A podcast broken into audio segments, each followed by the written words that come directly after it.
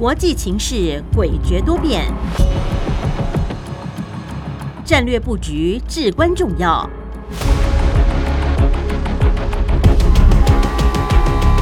关心台海局势发展，请听汉声电台《国际战略风云录》。曾福生带您拓展国际视野，掌握先机。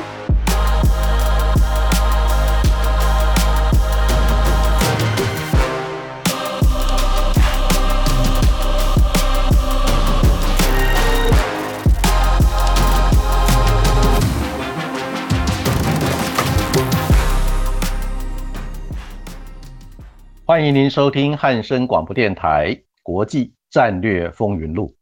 我是曾富生，在空中为您服务。春节假期间，国际社会的活动热闹依旧。那美国的情报机构向美国的国会、参众两院提出的机密报告，直接的指出，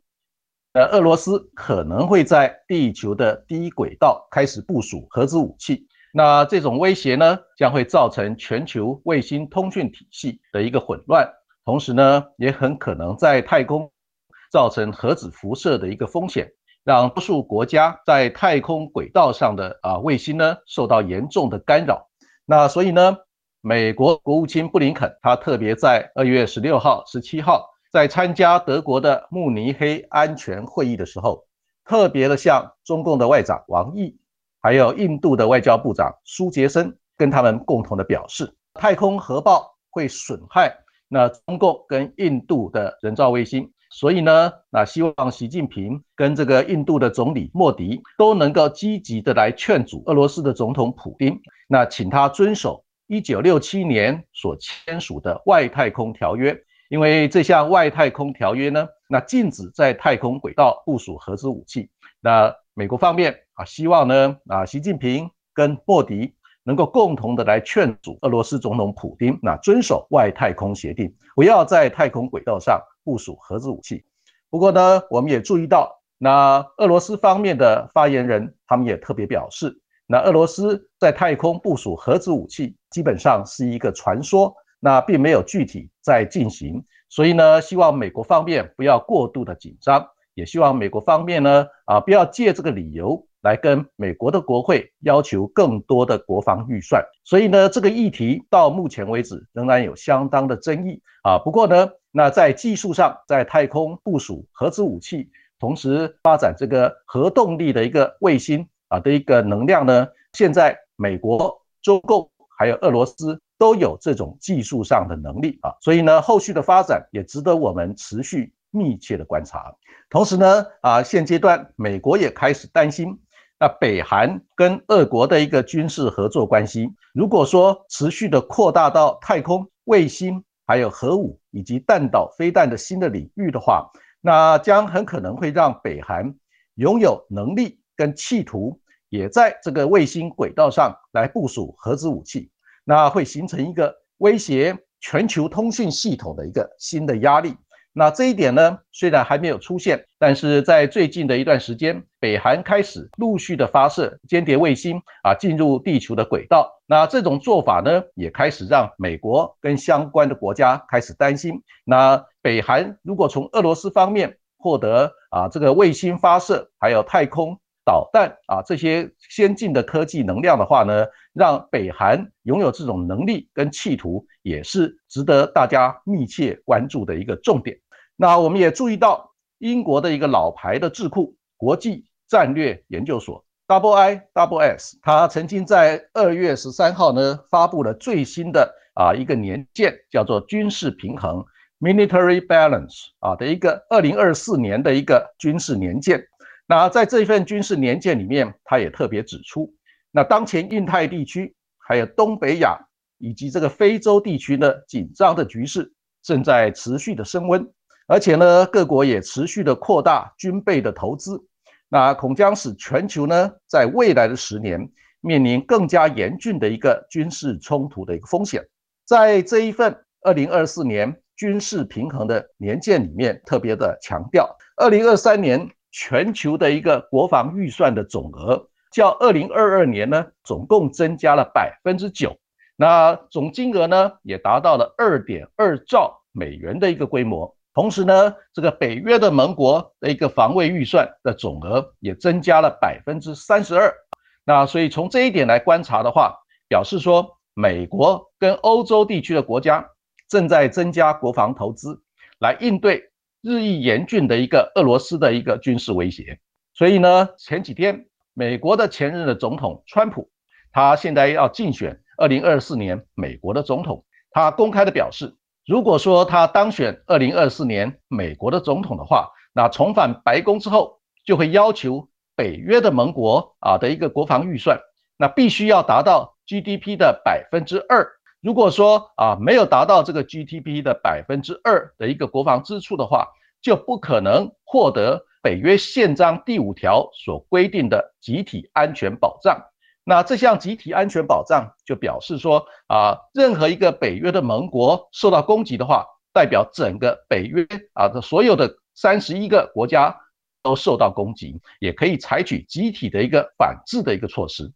同时呢，川普他也表示说，他当选美国总统之后，也会来要求印太的盟国友邦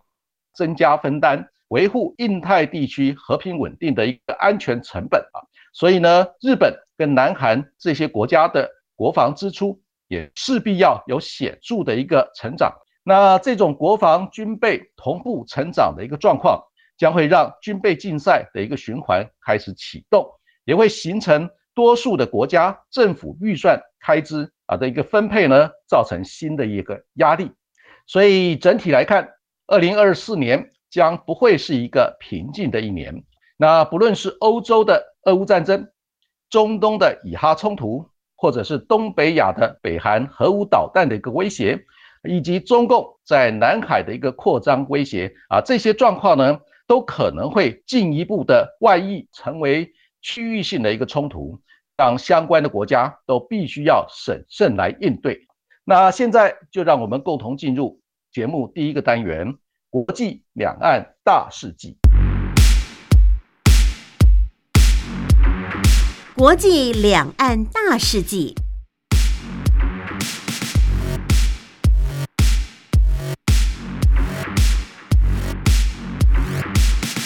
在本周的国际两岸大事记部分，首先，总统蔡英文表示，政府致力维护中华民国的民主自由，在对等尊严的前提下，持续的寻求两岸对话的可能性。希望能逐步的恢复双边有序的交流，增进两岸人民的福祉，共同创造区域的和平与繁荣。蔡总统强调，在面对地缘政治的起伏以及相关的经济变数，我们始终秉持着不挑衅、不冒进的一个立场，以沉着稳定的态度向国际社会证明，中华民国台湾是可靠的合作伙伴。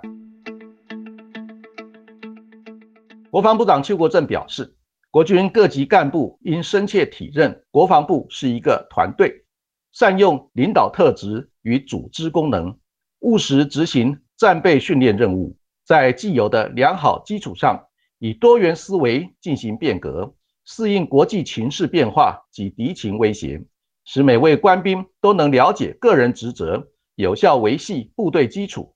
发挥战力。美国华府智库战略与国际研究中心二月十三号发布报告指出，美国在总统大选期间应维持对台湾议题的一致性与稳定性，遵守一中政策。若美国要应对中共对台海和平日益增加的威胁，就要建立强大的联盟支持台湾，并对中共发出可信的贺阻讯号。英国智库国际战略研究所二月十四号发布军事平衡报告，警告全球将进入不安全时期。今年全球国防开支将超过去年的二点二兆美元。中共去年国防开支成长百分之五点四，中华民国去年国防支出成长百分之二十四点二，日本去年国防预算也成长百分之十点五。美国国会参议院二月十三号表决通过援助乌克兰、以色列、印太国家及台湾等，总共九百五十三点四亿美元援助法案。不过，美国国会众议院共和党籍议长强森指出，该法案相关内容未能解决美国边境安全问题，所以将无法在众议院闯关成功。北约二月十五日召开国防部长会议，讨论援乌、武器弹药生产的议题，并为今年七月北约华府峰会做准备。在会议前，北约秘书长斯多滕伯格表示，预计今年度将有十八个成员国的国防支出达到北约要求的百分之二 GDP 标准，凸显各国对国防的重视。日本政府二月十五日公布数据显示，二零二三年日本 GDP 为四点二一兆美元，较德国四点四六兆美元为低。正式下滑，成为全球第四大经济体。目前，日本面临多项挑战，包括人口老化、劳动力缺乏、日元疲软以及经济萎缩等问题。韩国二月十四日正式与古巴建立外交关系。美国政府表示尊重韩国与古巴建立外交关系的决定。至于北韩方面，二月十五日介绍北韩外交使节团消息时，未如同往常提及古巴，被解释为不满韩国与古巴建交。以上就是本周国际两岸大事记的主要内容。欢迎您继续收听节目第二个单元《洞见战略风云》。洞见战略风云。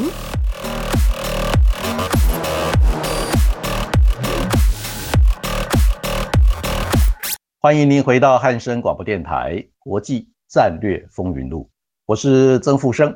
在空中为您服务。今天节目第二个单元《洞见战略风云》，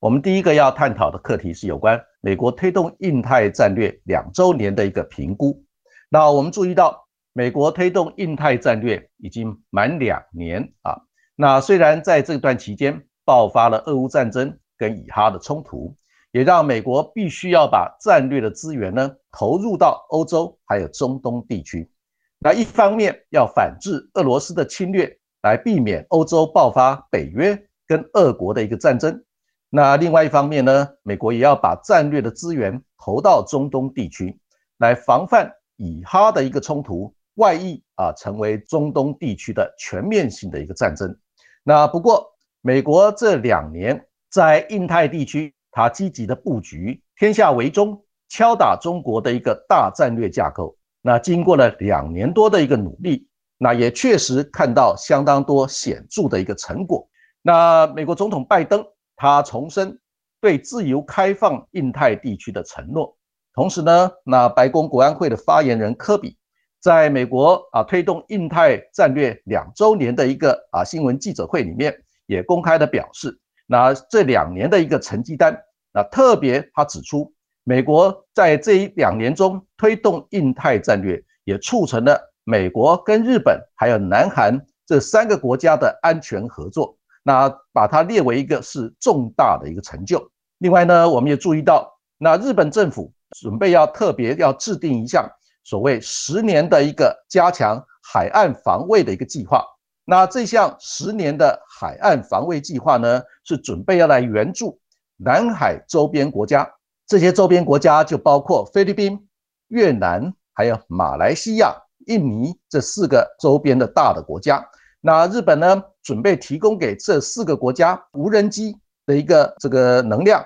还有这个海上的征收雷达，另外还有包括巡逻艇啊、巡逻舰以及相关人员的训练啊等整套的一个措施。所以呢，这项日本的一个动作呢，可以视为是美国推动印太战略一个重要的延伸的一个作用。那也成为啊美国印太战略发展影响力很重要的一个观察指标。这里面的特别表示说，日本方面也愿意积极的投注这个时间跟精力，还有人员呢，来支持美国持续推动的印太战略。另外，我们也注意到呢，在美国国务院的一个简报里面。他也特别的提出，美国的印太战略成绩单还包括啊启动美国跟我们中华民国二十一世纪的一个贸易倡议，同时呢，美国方面也持续的强化中华民国国军自我防卫的能力，来应对中共对台湾威胁质量的一个啊压力。那我们也注意到，在台湾关系法里面特别的强调，那美国对台湾的一个军事援助跟一个这个军事能量的一个提升。是要看中共对台湾武力威胁的一个质量的一个变化。那如果中共方面对台湾武力威胁的一个植根量越来越强大的话，那美国对于支持台湾强化自我防卫能力的一个植根量也会相对的提升，来保持台海地区军事上的一个动态平衡。那这一点是在美国的台湾关系法里面有相当明确的一个描述，这值得我们特别的重视。所以呢，我们注意到在二零二二年的一个二月初，在美国发布的一个印太战略里面，那特别的啊定出明确的目标，以及达成目标的途径，还有这个执行啊这个途径的一个工具啊，也就是目标、途径跟工具。那这一整套的一个执行的一个架构里面，那拜登总统他也特别强调，那印太战略的目标是要促进印太地区的自由、民主、还有开放、繁荣以及安全跟人权的一个价值。那至于达成这些目标的一个途径呢？啊，就是主要是要联合盟国友邦来共同的行动。那至于执行这个途径的工具呢，就包括了 AUKUS，也就是。美国、英国、澳洲的三方安全联盟，还有跨四方安全对话，包括美国、日本、澳洲还有印度的一个安全合作关系。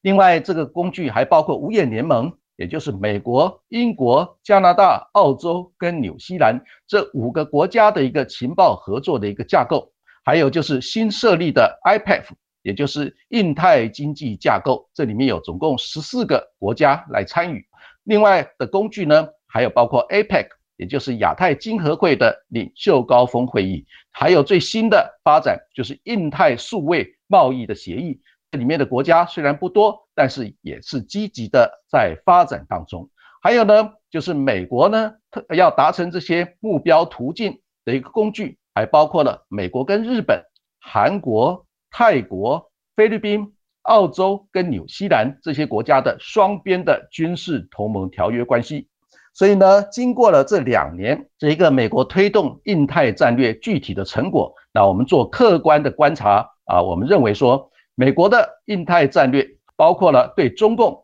的一个关税战，还有对中共科技战，也就是小院高墙的科技战。那这两套由美国直接来对付中共的一个啊这个战略布局呢，让美国可以扭转啊过去一段时间以来啊常常听到的叫东升西降，也就是东方啊上升，西方下降，开始衰退的一个格局呢，在这两年对中共的一个关税战跟科技战的一个啊这个状况之下呢，慢慢调整为西升东降的一个新格局。也就是西方国家又重新的崛起，那中国大陆方面呢啊面临了很多结构性发展的一个瓶颈跟压力啊，慢慢有啊陷入困境的一个状况，所以形成了西升东降的一个新格局。因为这种格局的转变呢，也让多数的印太地区的国家比较愿意来调整他们亲美的一个路线，也就是过去啊长期以来亲中的一个路线，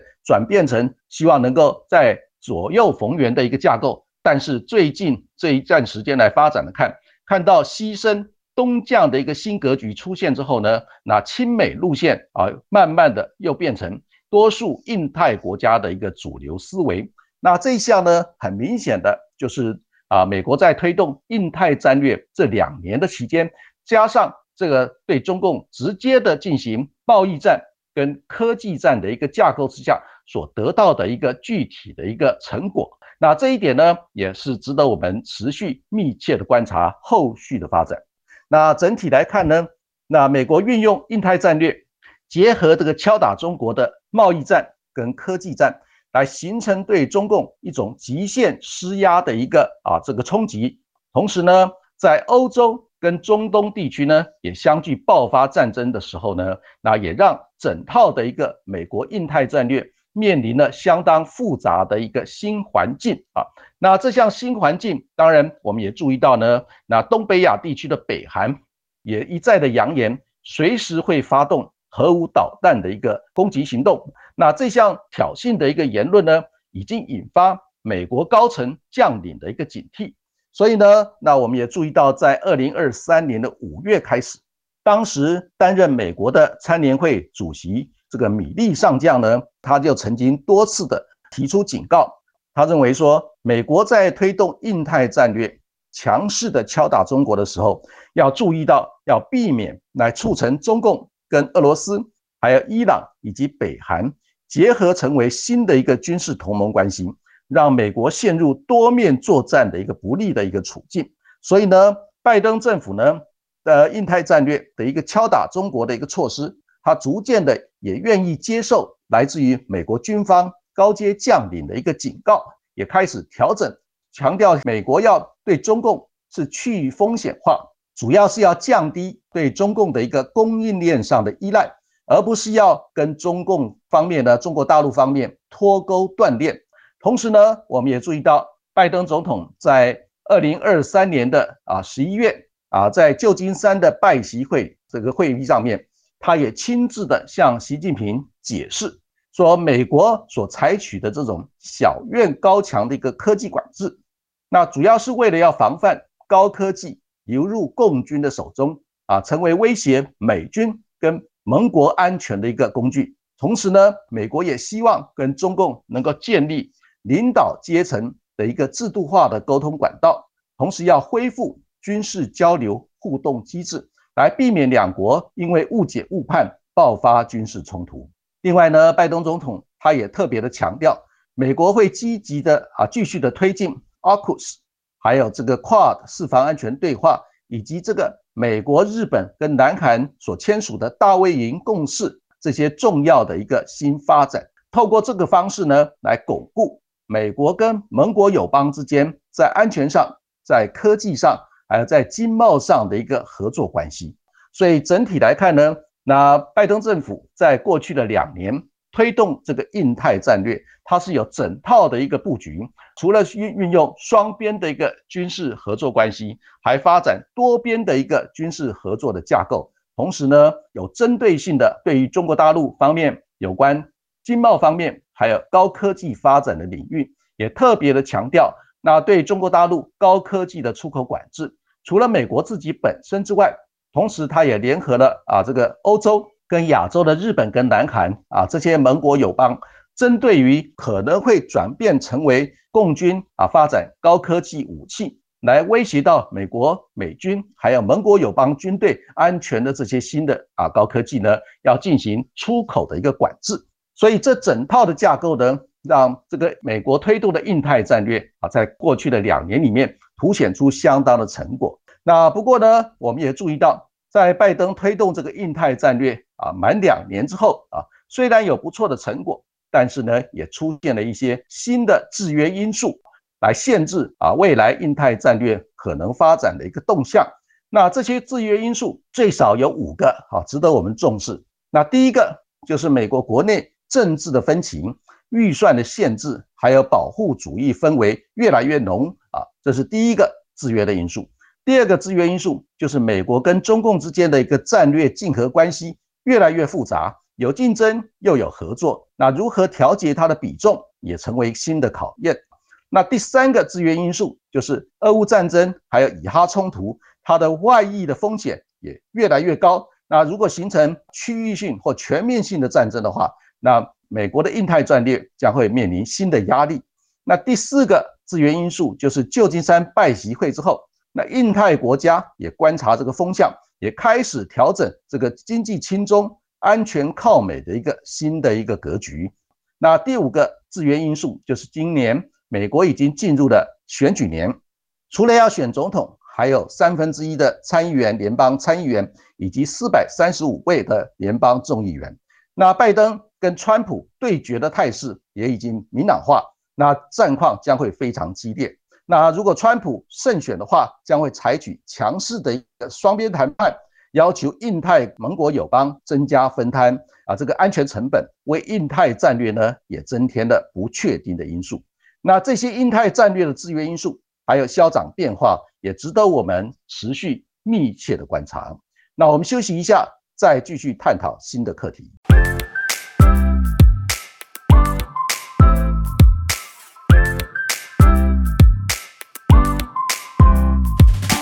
欢迎您回到汉声广播电台《国际战略风云录》，我是曾富生，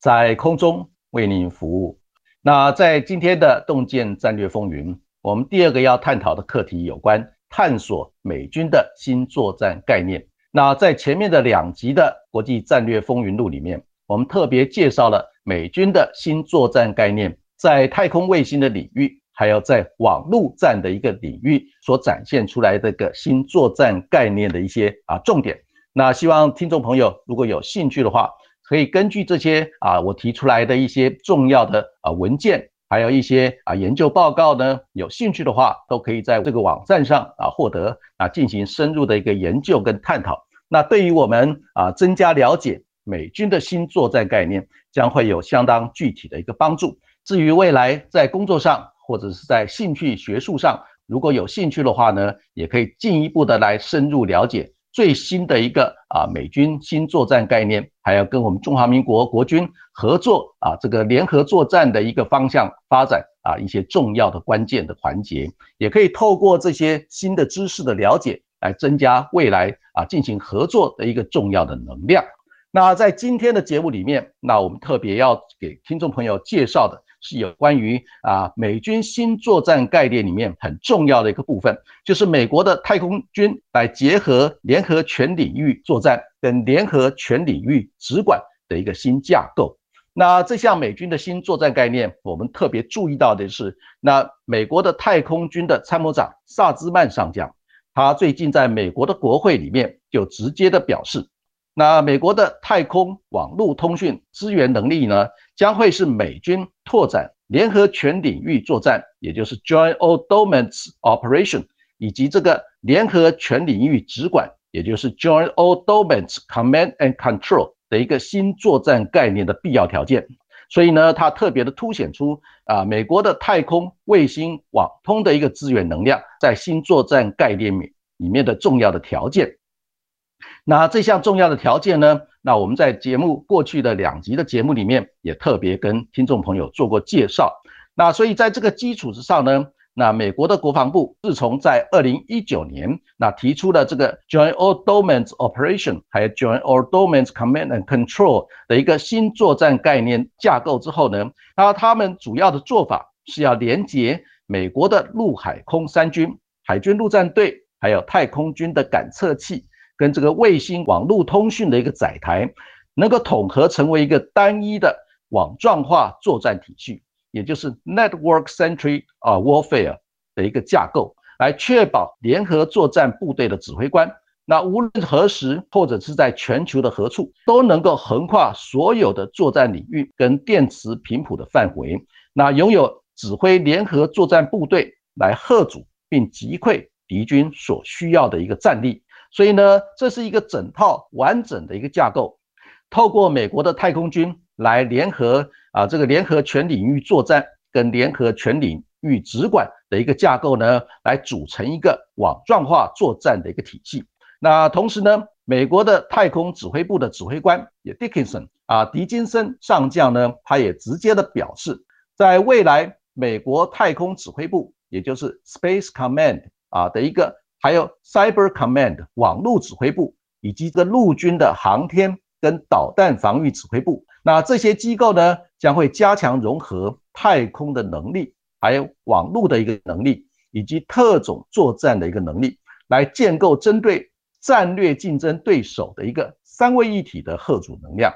那这这一段话呢，我觉得是非常重要的一个新的概念。当然，因为美国啊，美军它有强大的一个太空卫星网通的一个架构，那这项架构现在正在积极的部件当中。那透过这个架构来强化它的太空、还有网通以及特种作战的能力，自然可以建构成为一个三位一体的一个核主能量。那这项三位一体的核主能量呢，也将会成为未来美军在执行全球通吃的一个战略架构里面，会是一个相当重要的一个基础，也就是美军新作战概念最核心的一个基础。那这项重点呢，那值得各位持续密切的关注跟深入的一个了解。那另外，我们也注意到呢，在美军的联合全领域作战。以及联合全领域直管的一个新作战概念之下，那美国方面它会积极的运用军用还有商用的卫星，以及网通，以及还有它的建构能力，来替美军打造一个非常坚韧的一个太空作战体系的一个基础。那我们注意到，在俄乌战争里面呢，啊，我们已经发现到 SpaceX，也就是马斯克的一个太空的星链低轨的一个卫星体系。它凭借着一个大容量、高通量，还有低时延以及这个重访周期短的一个优势呢，那首次的介入战场，同时也证明了低轨卫星的军事的价值。所以呢，美军在星链跟星盾这两项重要的一个低轨卫星发展的计划啊的一个资源之下呢，将会打造海上多兵种的一体化作战的一个新的体系。啊，所以呢，啊，这项也是一个美军新作战概念在海上能量的一个新的一个发展。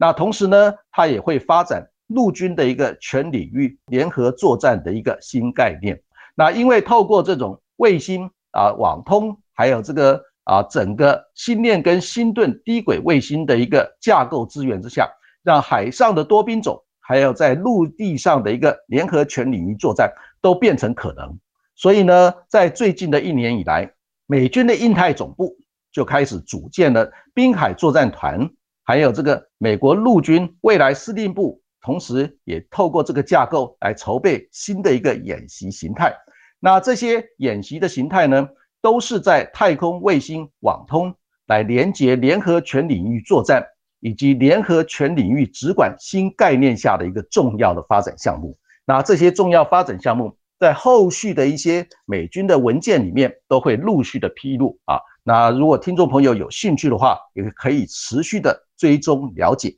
那我们也注意到，在二零二三年的一月二十六号，那美国的海军陆战队开始在关岛新建的基地正式的启用。那美军认为说，关岛的军力是可以贺阻印太地区，它的战略位置也非常重要。所以开始在关岛修建新的一个军事设施，要让关岛成为美军在西太平洋地区重要的一个战略据点。那在关岛上不仅驻有美军现在有啊这个战略轰炸机，还有在关岛的港口呢也有攻击的核动力潜舰的一些核武的战略部队，同时呢也设置了核武核子武器库，还有核动力潜舰编队停靠的一个港口啊。另外，我们也注意到呢，美国的空军在关岛附近的天宁岛也开始扩建机场啊。那这项机场完成扩建之后，将会被美国当成关岛安德森空军基地的一个重要的备援机场啊。另外，我们也注意到呢，美国海军尤其是印太总部的一个啊这个部署，现在开始在朝向一个啊睡莲计划跟蛙跳战术的一个新架构啊。那这项睡莲计划跟蛙跳战术的新架构，是准备在跟新兴的大国进行啊军事斗争的时候呢，啊，特别是啊美军这个远征军前进基地作战里面呢，要发挥重要的一个概念。所以从这个架构来看的话，这里面就包括美国的海军陆战队它的一个 F 三十五 B 的一个战斗机的角色，在透过睡莲计划。跟蛙跳战术的一个新的布局里面，将会在印太地区，尤其是在太平洋的一个岛屿地区来实行这个新的一个作战概念。那这一点也值得我们特别重视。另外呢，我们也注意到呢，美军他准备要组建三个海军陆战队的滨海作战团。那这些三个滨海作战团将会全部部署在印太地区。那主要是针对日本的西南诸岛。那美国美军呢也会驻扎在琉球的海军陆战队，要进行新的一个整编。所以从这个角度来看，这也是美军在发展新的一个作战概念架构之下所推动的一个新的这个军事上的能量。另外，我们啊也注意到呢，现在美军它计划要增加在日本的反舰导弹的一个数量。那这种增加反舰导弹的数量，主要就是要遏制那中共方面在海上啊扩张军事能量的一个新威胁。所以呢，那我们注意到美国现在啊这个住在日本的一个海军陆战队指挥官，他就直接的表示，那美国跟其他的印太盟国友邦现在积极的啊在做准备。万一跟中共发生军事冲突的话，啊，美军必须要准备好啊。那这项这个反舰导弹的一个新的部署呢，会变成一个很重要的一个关键。那这项部署呢，除了在日本部署之外，也会在琉球的一个海军陆战队进行整编，来强化反制中共海上能量扩张的一个新威胁。那我们在这些发展的过程里面，也可以了解到，那美军。透过它的太空军的一个能量来强化联合全领域啊作战跟联合全领域直管，不只是在空军、海军跟陆军以及海军陆战队都有全面性的一个新的规划。那另外更重要的是，那美军现在的参谋首长联席会议的副主席，也就是海军的海顿上将呢，他直接强调。那现在美军制造每一个武器系统啊，从根本上都是依赖太空卫星跟网络通讯。那作战的人员需要太空卫星协调作战来产生战果。所以呢，这项从二零一九年开始提出来的联合全领域作战跟联合全领域指挥管制的未来新作战概念中呢，那太空卫星网通将会改变他们跟这个陆军、海军、空军。还有传统作战领域的一个地位，所以呢，那我们特别的强调，就是美军他准备把太空作战指挥体系跟陆海空军的领域呢进一步的融合，来提升联合全领域作战的水准，来促进新作战概念的一个发展啊。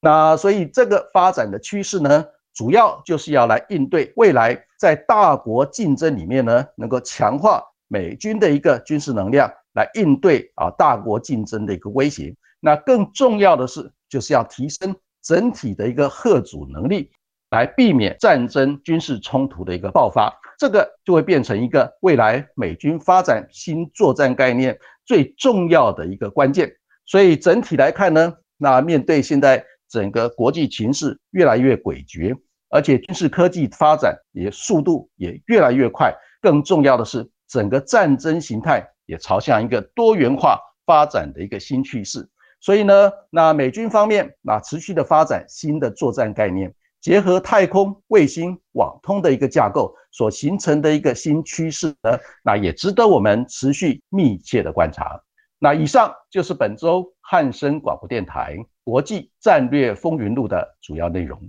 谢谢您的收听，我们下周空中再会，晚安。